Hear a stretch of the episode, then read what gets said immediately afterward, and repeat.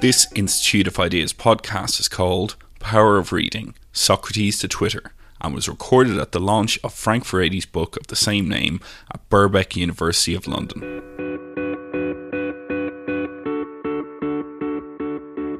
Yeah, thanks very much. Um, power of reading, I, I first became aware of the power of reading when at the age of six, I was living in Budapest in Hungary.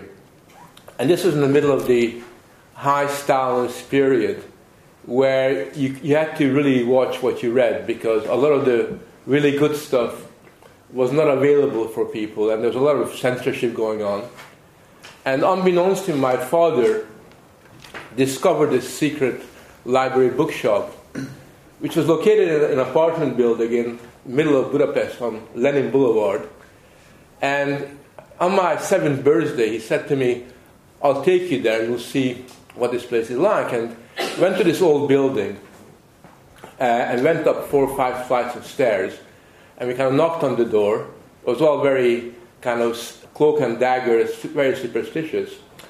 And this old man shuffled out. He was very, very old, bald, you know, looked pretty much like somebody's great grandfather.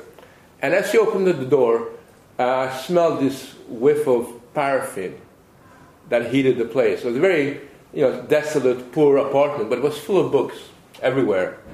And it was, if you just imagine a, an old fashioned apartment, was just full of books, hardly any furniture, just full of books. And we kind of went in there, and I just couldn't believe what I was seeing there. It looked like something out of a, a magic cave. And my father said, You could, I'll buy you two books. And the way that it works is that when you read the book, you bring it back, and you can exchange it for two other books. And for me, that was like baby heaven, you know, sort of. Uh, until that point, I hadn't been very much interested in books, and I haven't been particularly interested in reading as such. But just the whole atmosphere, uh, and also being told that there were books that I could read that I wasn't meant to be reading, uh, that wasn't really available to the rest of the public, just kind of made me excited. I mean, every couple of weeks when I used to go there, I used to be excited, just the kind of sheer anticipation of what I would find there. And the power of reading literally overwhelmed me to the point that myself and all of our friends, my close friends, who weren't necessarily intellectual or particularly into schooling, all ended up, you know, sort of being overwhelmed by reading as a, as a kind of uh, important element. And that was a very important moment in my life because it meant that uh, I had a medium through which I could transcend my everyday experience, a medium that would propel me out of my immediate life, and also a medium through which one could search and, and find some kind of meaning. And also, and this is in Stalinist Hungary, a medium through which freedom, some kind of freedom could be uh, sort of gained, because through reading, you know, you were really, you, you felt genuinely free. Nobody was holding you back. Nobody was sitting on you in the way it was, it was in the class, in the school, or in other kinds of environment. So that kind of memory has always been at the back of my mind. Uh, and it's not that I'm particularly bookish, but it was just something that uh, had a very strong influence in my uh, subsequent career and evolution. Then, sometime around 15 or, or, or 20 years ago, I am not exactly sure when, I, I wrote a book about you know, where have all the intellectuals gone, about intellectual life in the West. And I began to realize that reading was beginning to be seen in higher education as something of a chore. And in particular, I began to realize that in, in a lot of courses uh, in the social sciences and even in the humanities, book lists were getting shorter and shorter.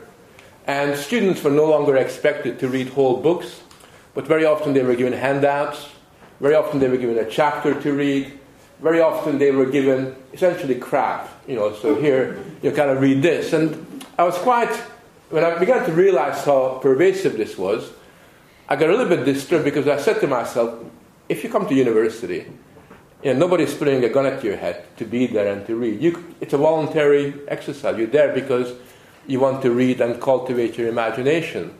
So, what's going on, what has happened, and pretty much at the same time, as I began to realize that reading has become seen as a burden rather than as, a, as something you kind of embrace and you kind of go for, I began to realize that there was a, lot of other discussions going on. For example, in education, you had a situation where a growing number of students or pupils were being diagnosed with dyslexia.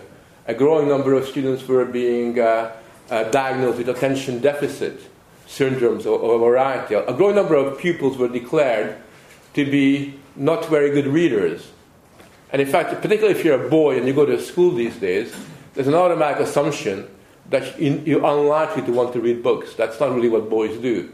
And that kind of sensibility in primary school is kind of very strongly communicated all the time. So I became aware that I also became aware of the fact there were all these discussions going on about the end of the book, the death of the book, the death of the author. I mean, everything was meant to be dying. So that's really why I went out and, and set about uh, looking at the history of reading. And it was entirely a kind of an innocent excursion because it's the first time I ever went to write a book where I had no idea what the argument would be. I usually know what I'm going to say before I write. And I have a very clear thesis, which might change in the course of writing, but at least I know where I'm going to end up. That's what, with this book, I had no idea what, I, what would happen, where I would end up, what points I would emphasize, but I felt I had to get into it. The first thing that I discovered through my historical journey backwards is that arguments about reading or against reading and arguments that problematizes reading were actually developed far before anybody talked about the love of reading. I never realized that, but, but when you look at history, ever since the invention of writing, there's far more written about the dangers of writing, the dangers of reading, far more written about the medical consequences, the diseases that you might get because of, of reading the wrong thing, than there is about uh, the cultivation of a love of reading. And in fact, it's only in the 18th century, a long, long, long time after writing has been discovered, it's only in the 18th century that the idea of love of reading uh, begins to emerge as a distinct standalone concept in German, in French, and in English. Until that point, the, the idea of love of reading would have been uh, not seen as being relevant because until that point, reading was seen very instrumentally. You read because it was a way of finding God. So most of the books that people read would have been religious texts. In England, most of the, in a typical literate family in the 18th century, there would be um, two books, the Bible and Pilgrim's Progress. They were the two books that would be there. And then in Germany, particularly, but also gradually in France and in England, you had the beginnings of what today we would call a self help reading tradition where people would read because they wanted to become judges or solicitors or they were interested in commerce. But the idea of loving reading as, as a kind of aspiration was very much uh, a phenomenon that existed on the margins of society. And even you know, as, as we go through time, you'll find that the idea of loving to read is always competing against arguments which try to restrain it, which try to, uh, in a sense, curb its consequences. I think for a very obvious reason, because reading is a very contradictory phenomenon, even at the best of times. It's a, it's a culturally, it's got a fundamental contradiction contained within that, which emerges in different forms in every historical epoch. And the contradiction is between, on the one hand, the valuation of reading, because you know, reading is valued to some extent by all uh, sort of literate societies, and in fact, in many societies, reading, reading becomes sacralized and is seen as, a, sacred. You know, when you say, for it is written, uh, that's meant to say that's almost like God's word in a different way. And, and, and, you know, if you say that these are people of the book, it used to be a reference to Jews, that, that was meant to be, although, although the Muslim culture used it as a way of making of, uh, of, de- of devaluing Jews, but later on, being book of, uh, a people of the book was seen as a positive attribute, this learning and its way of scholarship. So it was, on the hand, valued, but on the other hand, precisely because reading opened the door to all kinds of possibilities, precisely because you never knew where a reader ended up, it was always feared. I mean, even poor old Luther when he reacted against the Catholic Church's uh, sort of uh, reluctance to allow the Bible to be printed in the vernacular uh, and wanted people to read, uh, read the text without the mediation of a, of, of priest. Even poor Luther realized very, very soon that when ordinary people begin to read the Bible, they don't necessarily draw the conclusion that Luther drew. And they are very often uh, become heretical in their thoughts, they often become subversive. So that contradiction in reading is always there, which is why we're always, you know, a society at any rate, always at the very best of times is very ambivalent about the, the status of reading. And which is why I would argue that reading is almost always seen as being unnatural. I mean, even today in, in modern pedagogy, uh, if, you, if you go to a, a teacher's training college, fairly soon a textbook will tell you that reading is unnatural. Now, of course, reading is unnatural in the sense that books don't grow on trees. Right? When you go out into the in nature, there aren't books, you know, book, book bushes. You know, so in that sense, it's not a product of nature; it's a product of culture. But just because books don't grow on trees doesn't mean to say that it's unnatural. And I think that's one of the tragic developments is that with the passing of time, particularly in the last 20 or 30 years, the idea that reading is unnatural is reinforced in all kinds of different ways, most principally at the moment by neuroscientists who continue to tell us about what a unnatural thing that reading does to the brain. I mean, at the moment, neuroscience seems to explain everything from our diet to our the way we make love, to our politics, or every you know em- every kind of emotional you know, sort of reaction. But reading is meant to be even more unnatural than we suspected. Apparently, that's the the basic kind of argument. And of course, as a sociologist, I know that whenever people talk about things being unnatural, it's it's not a, a fact of life that you just simply accept. That's it. What is natural and unnatural is as much a, a cultural accomplishment as it is a fact of nature. And I think that's one of the things that we need to bear in mind. Just very finally, uh, finally, I think that it's possible to talk about three dif- different phases in the history of reading uh, that I'd just like to draw to your attention. Because I think if you, if you see reading in the way that it kind of evolved historically over a long period of time, you find that there's some very different themes. I mean, reading is always a problem, but the problem is different and the scale of the problem, uh, the dimensions of the problem also change and, and, and vary from epoch to epoch. I would say that until the 20th century, until the beginning of the 20th century, the main problem, the main complaint about reading was that it was far too easy to learn. Mean, I've gone through all the textbooks, you know, that you teach children how to read by, and you know, there's a constant, you know, sort of undercurrent. On one hand, you talk about different devices and tricks you can use to teach kids how to read. But by and large, most people, most commentators were worried about the fact that it was really an easy thing to do. And that even these plebs, you know, would go away, you know, and they would, they would pick up reading on their own. And we know, for example, that, uh, and this, this is a, if there's any teachers here, it's something you, want you could bear in mind that in, in a place like Sweden, and then later in Denmark, people achieved universal literacy very, very early on, already in the 18th, already in the 18th century, just because a law was passed whereby all Lutheran parents were obliged to teach their children how to read. And this is in rural societies, in peasant societies, where we didn't have the latest pedagogic tricks.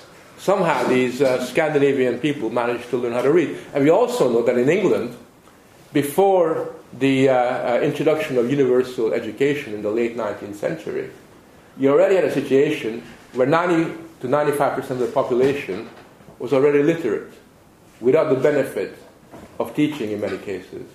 Right? So I think, I think that's important to. And the reason why I say this, because in many schools today, certainly where I live, you know, we have a situation where 20% of the children leave primary school being, you know, at best semi-literate, and where teachers are complaining about how difficult it is to teach a certain proportion of the kids how to read. And I would suggest that that's, again, not a product of biology or nature or nothing inevitable. There are other reasons as to why you know, that is the case.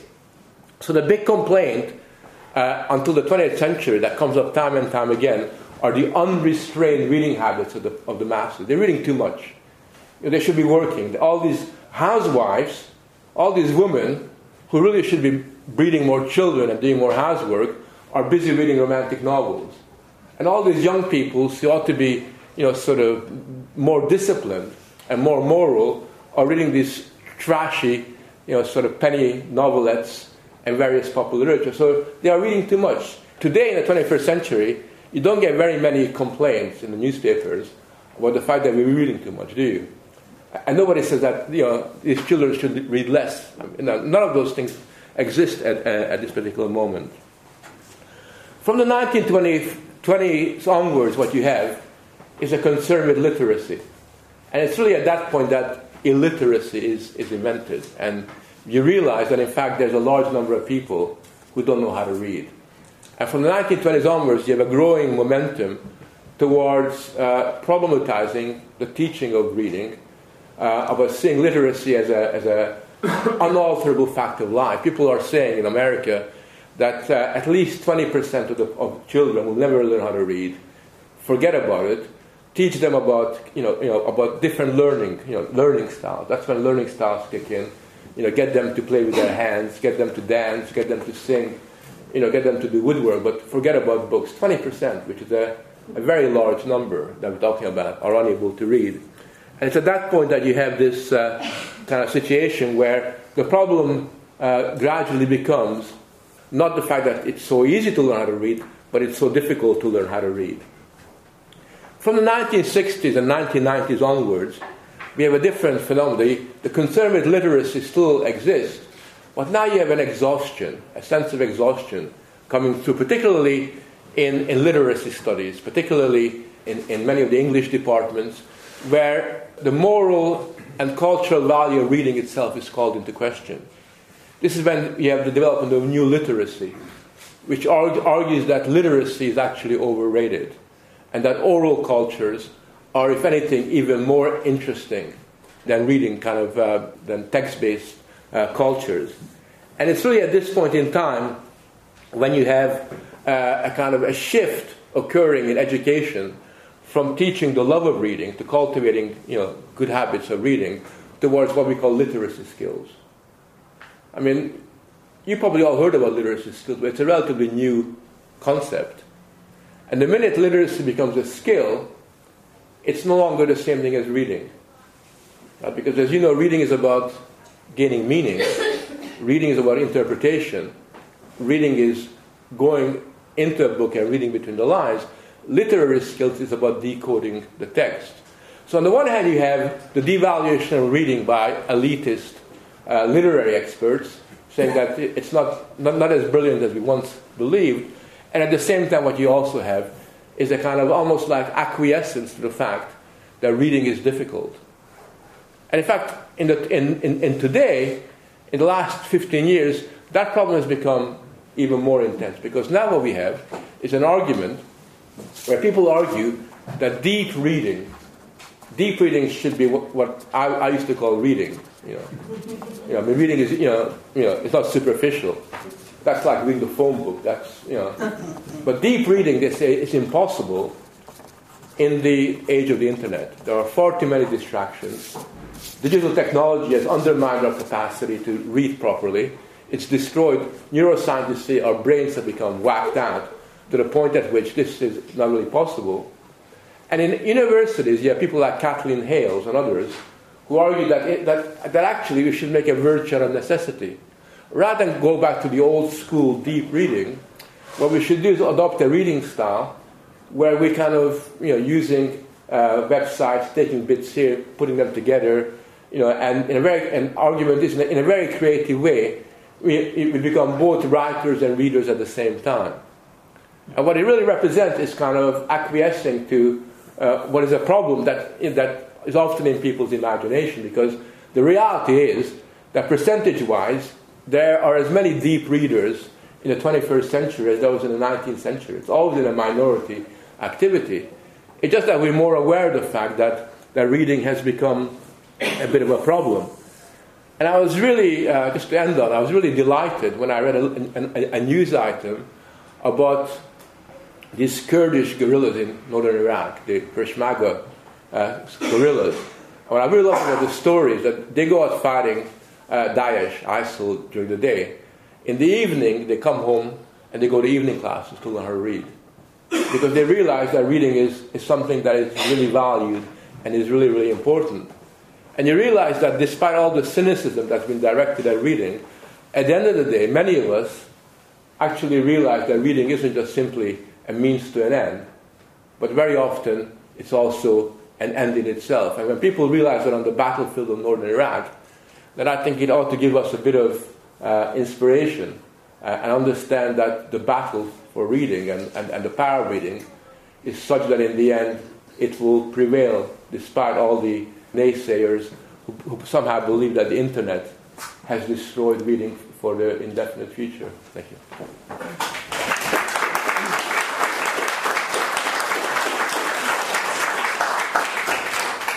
Um, I've got a quote here from President Obama, and he says, um, When I think about how I understand my role as citizen, setting aside being president, and the most important set of understandings that I bring to that position of citizen, the most important stuff I've learnt, I think, I've learnt from novels. It has to do with empathy. It has to do with being comfortable with the notion that the world is complicated and full of greys, but there's still truth there to be found, and that you have to strive for that and work for that. And the notion that it's possible to connect with someone else, even though they're very different from you.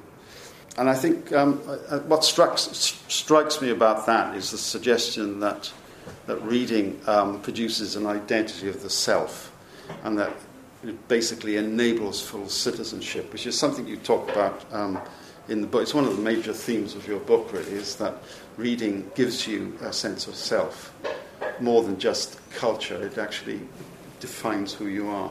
Is that right? Yeah, I mean, that's one of my well, I should have known before I started the, the study, but I didn't realize just how much reading, first of all, creates the individual. I think the idea of an individual could not have emerged without reading, because it is through reading that you become aware of who you are in relation to other people. But then also, uh, in the act of becoming aware of yourself as an individual, you develop a certain identity through the book. And, and what you have very early on is a situation where there are different readers' identities. I mean, different readers uh, develop different identities, they cultivate them through the books that they read. Reading becomes a, a, almost like a laboratory, a, a mental laboratory, where you experiment, you're allowed to experiment in trying to be who you are or trying to learn who you are. And people do at a very, very young age. It's very often interesting when you, when you find that even children develop groups of readers and they kind of talk about the books amongst themselves. Uh, and they, they make distinctions. I mean, one of my, my favorite example that I use was that I was giving, giving a lecture at a, at a school, A level students. And one of the teachers pointed to this group of 15, 16 year olds.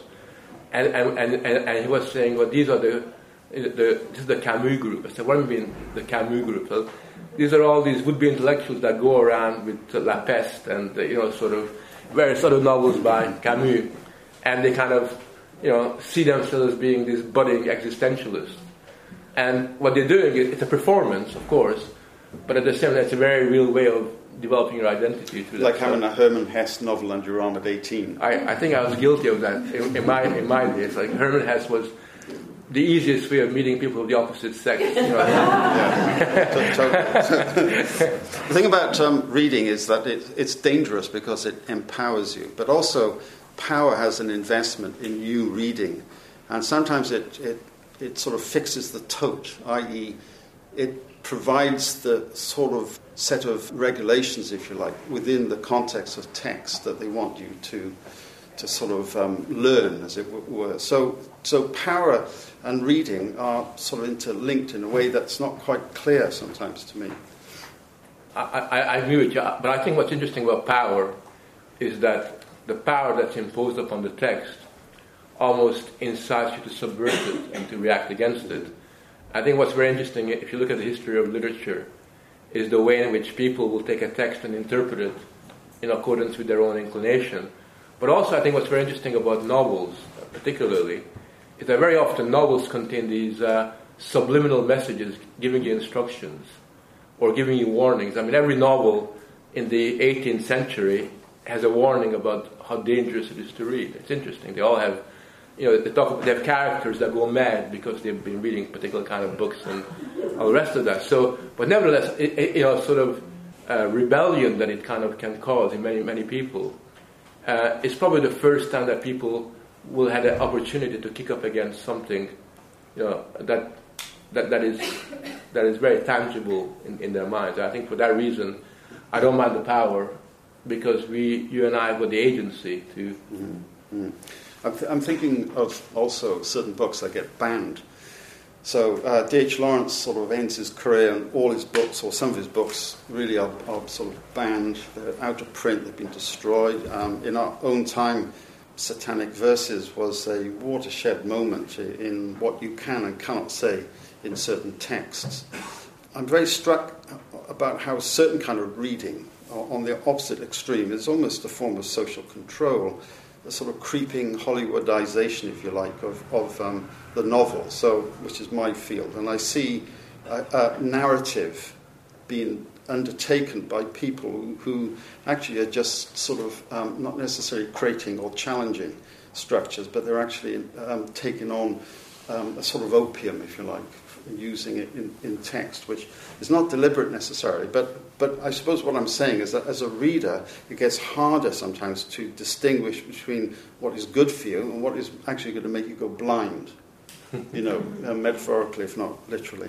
Yeah, I, I agree with you. I think I, one interesting phenomenon I noticed is book clubs. Yeah. If you talk to people in book clubs, mine included, the big joke is that it doesn't take that long before the discussion of the novel mutates into the discussion of the film. You know, sort of. And even when there's no film of the novel, you will get somebody sooner or later saying, well, if this was made into a film, who would play that particular kind of role and everything? And, and I think the reason why people react that way is because a lot of the novels, I'm not an expert on novels, I just read them, consume them. A lot of the novels, you almost get the impression they're written with a view to being made into a film, you know, sort of sooner rather than later, and there's a kind of dynamic there, which isn't necessarily a problem, but very often it does short circuit the potential of what a novel could be about. Yeah, I think it's also the way you get information. If you get information, uh, I'll put it this way A.S. Byatt once said, What you read is more important than what you hear on the radio, which is more important than what you see on TV.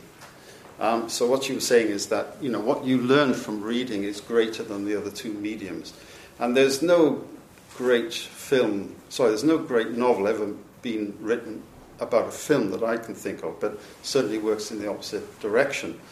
Um, and yeah, you're right. I think um, you know I, I, often complain about students who talk about um, the film before they will talk about the book, and I think it's just not the same um, sort of um, substance really that you learn.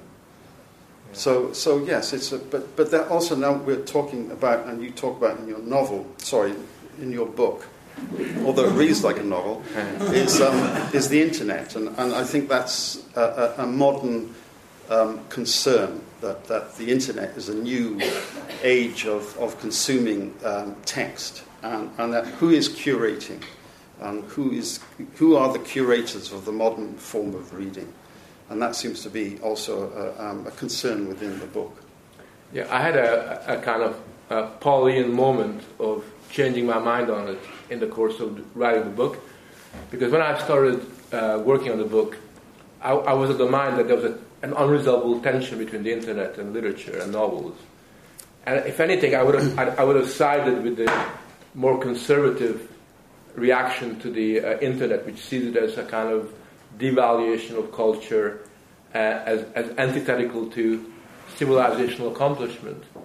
But the more I got into it, the more I looked at the way that uh, technological change and the media are perceived, the more I realized that if there's a problem, it's not the internet, it's the, it's the fact that a lot of extraneous existential issues are recycled through the internet. And that actually, when you look at the internet and you look at digital technology, in and of itself, it's actually quite a creative tool. I mean, it, even Twitter, you know, sort of, which has only got 140 characters and people make fun of it. I, I know there's a, a, phenomenal number of idiots, you know, playing around with Twitter, but having to make a statement in 140 characters, you know, it can be quite a you know, sort of a creative experience. And, and there is no reason why we shouldn't be open to the idea that new technology uh, cannot provide us with new insights. And in fact, what is interesting is whether we like it or not, almost all the metaphors that we now use about literature and about culture are metaphors that originally derive from the internet. So we, you know, we're talking about attention and the problem of attention, and attention is now seen as processing information.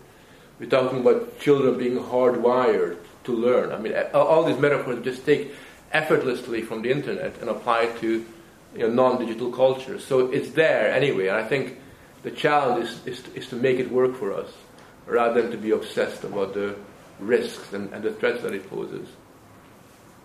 Um, it also creates a, a, culture of writing more than reading sometimes. I think um, everyone sort of is texting or tweeting all the time. Um, so children from a very early age, once they have their first phone, they're, they're actually composing text. But actually, what are they reading? What, what's the input? Um, is there dis, uh, an imbalance between reading and writing at that level? There is, and I think, that, but that's the fault of education. I think that one of my big beefs is that if you look at, uh, particularly in the Anglo-American context, if you look at primary school education, uh, it is built on the culture of the handouts. I mean, it is. I mean, I would ban handouts, except in you know in, in remedial reading classes, because handout culture is based on the on the idea of, of, of kind of quick, almost like sound bites, where children don't learn the, the journey from, from going from starting at the beginning and finishing at the end. And it really infantilizes kids. It, it treats children childishly. And I just think it's a very harmful way of, of almost like turning reading into a chore. I think that what you need is you know rigorous application of good teaching methods with literature at the same time. Those two things got to go hand in hand. And I think the reason why people come to university and don't read is because they've come to regard uh, reading as a as a series of handouts that you kind of go through. And there's no way you're going to get turned on by a handout. It's just inconceivable. But, but you might get turned on by by a short story, even an O'Neill short story or, or a novel. Um, I mean, I have how many books? Ten thousand books or more. Um, my, my my children who do read, I can feel. Uh, they get exhausted just looking at them on the shelves. and also, they're probably thinking, well, what, what's, what's, what are they worth, first editions? Maybe the signed first edition. What can I get for them if I, when he dies, where am I going to go? you know, because they, you know, to them, this is just luggage, you know, it's, it's just walls and walls of things that they have no interest in reading, which I've collected since the age of probably 16 but they will one day disappear. And libraries disappear. And I remember talking to, to um, James Wood in Boston about his father in law's library that was really, really extensive. Um, he, his father in law was an Arabist, amongst other things. And, and no one would take these books, and they were really important texts that he'd collected from around the world. He just couldn't give them away to libraries, even. So that was a sort of feeling that, um, that reading is continuing, but the, the book itself as an object is um, changing shape, maybe. But, um, but at the same time, a publisher will tell you that they are printing just as much books as they ever were. Um, so the, the feared um, i, iBook, ebook, sorry, has not actually become the threat that they thought it would be. That's right. I'm, I'm a big believer that the book is here to stay. I'm not worried about it. I think libraries are going to make a bigger comeback. At the moment, most universities have turned their libraries into a, a cafe house where you know people can you know sort of go online and look at their email. Unfortunately, but I think that's a temporary phenomenon because you know we know that people value the physical object of a book, and that a physical you know the, we talked about identity creation earlier on. People try to create their identity through texting. And that's one way, you know, if you see young people in pubs, they're always pretending to be busy texting and they're always in demand and they're ever so busy. So that's one way of, of performing identity. But the, the, performance of reading is still very powerful. And you, and, you, and you can see that, you know, pub, people are going into restaurants and they read. I mean, reading is the one activity that you can do and you know nobody will disturb you. It's the one activity that you do that is also valued. People will not say, oh, that woman is reading on her own. That's really horrible. People have a, have a different kind of interpretation of that. And I think that, and we can see this pattern already, that uh, you, you, have a comeback.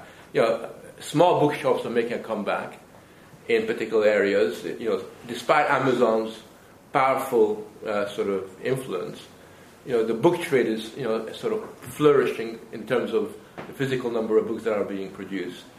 And I think that uh, you know, sort of people will use e-books and they will use Kindle, but they will use it, you know, for specific purposes. When you're on a train, when it makes sense, on the beach, you know, all the other things. But I'm a big believer that books are here to stay. We're going to go through a fairly hard time for a while because at the moment we're going through a big existential crisis. But that's only a, a temporary phenomenon that will be, be, be overcome very, very soon.